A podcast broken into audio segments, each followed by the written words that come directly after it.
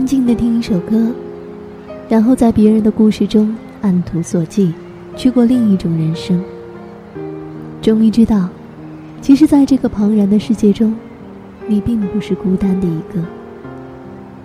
轻轻问候一句，你好，我是珊珊。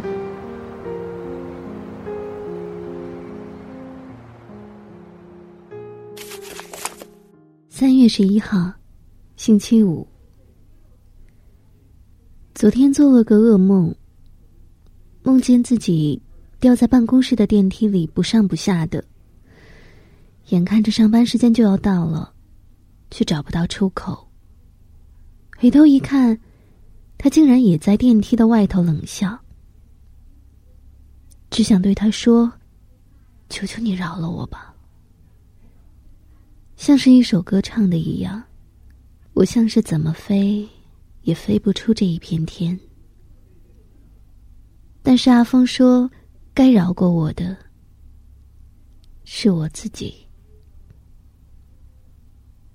我不这么认为。一旦你真心爱上一个人，你就会知道，想要离开是一件多难的事。阿芳问我到底在等些什么，我说我也不知道。和他在一起是绝对没有结果了，以往还有爱情，还有快乐，至少不会觉得痛苦。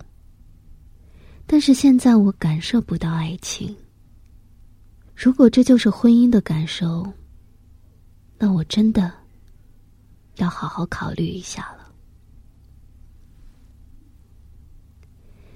他打来电话问我到底要怎样，我说我不知道，我真的不知道。要他离婚娶我吗？我要的不是这样，要他温柔浪漫，这不是我。那我到底要什么？谁能够回答我？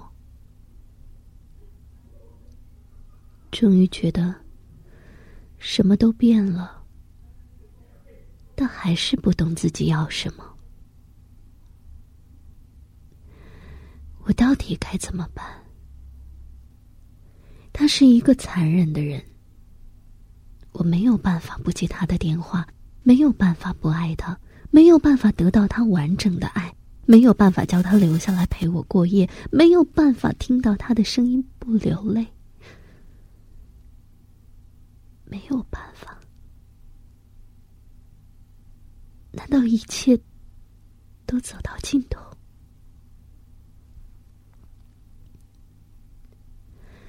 晚上打电话回家，妈问我为什么还没有男朋友，我该怎么回答？总觉得这一阵子的生活像是一滩烂泥，跳不开来，只能继续陷下去。而他呢？他怎么想？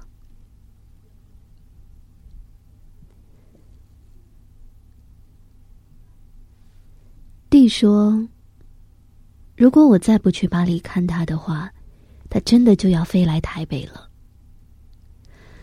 不知道为什么，网络这么虚幻的东西，也会有这样的人。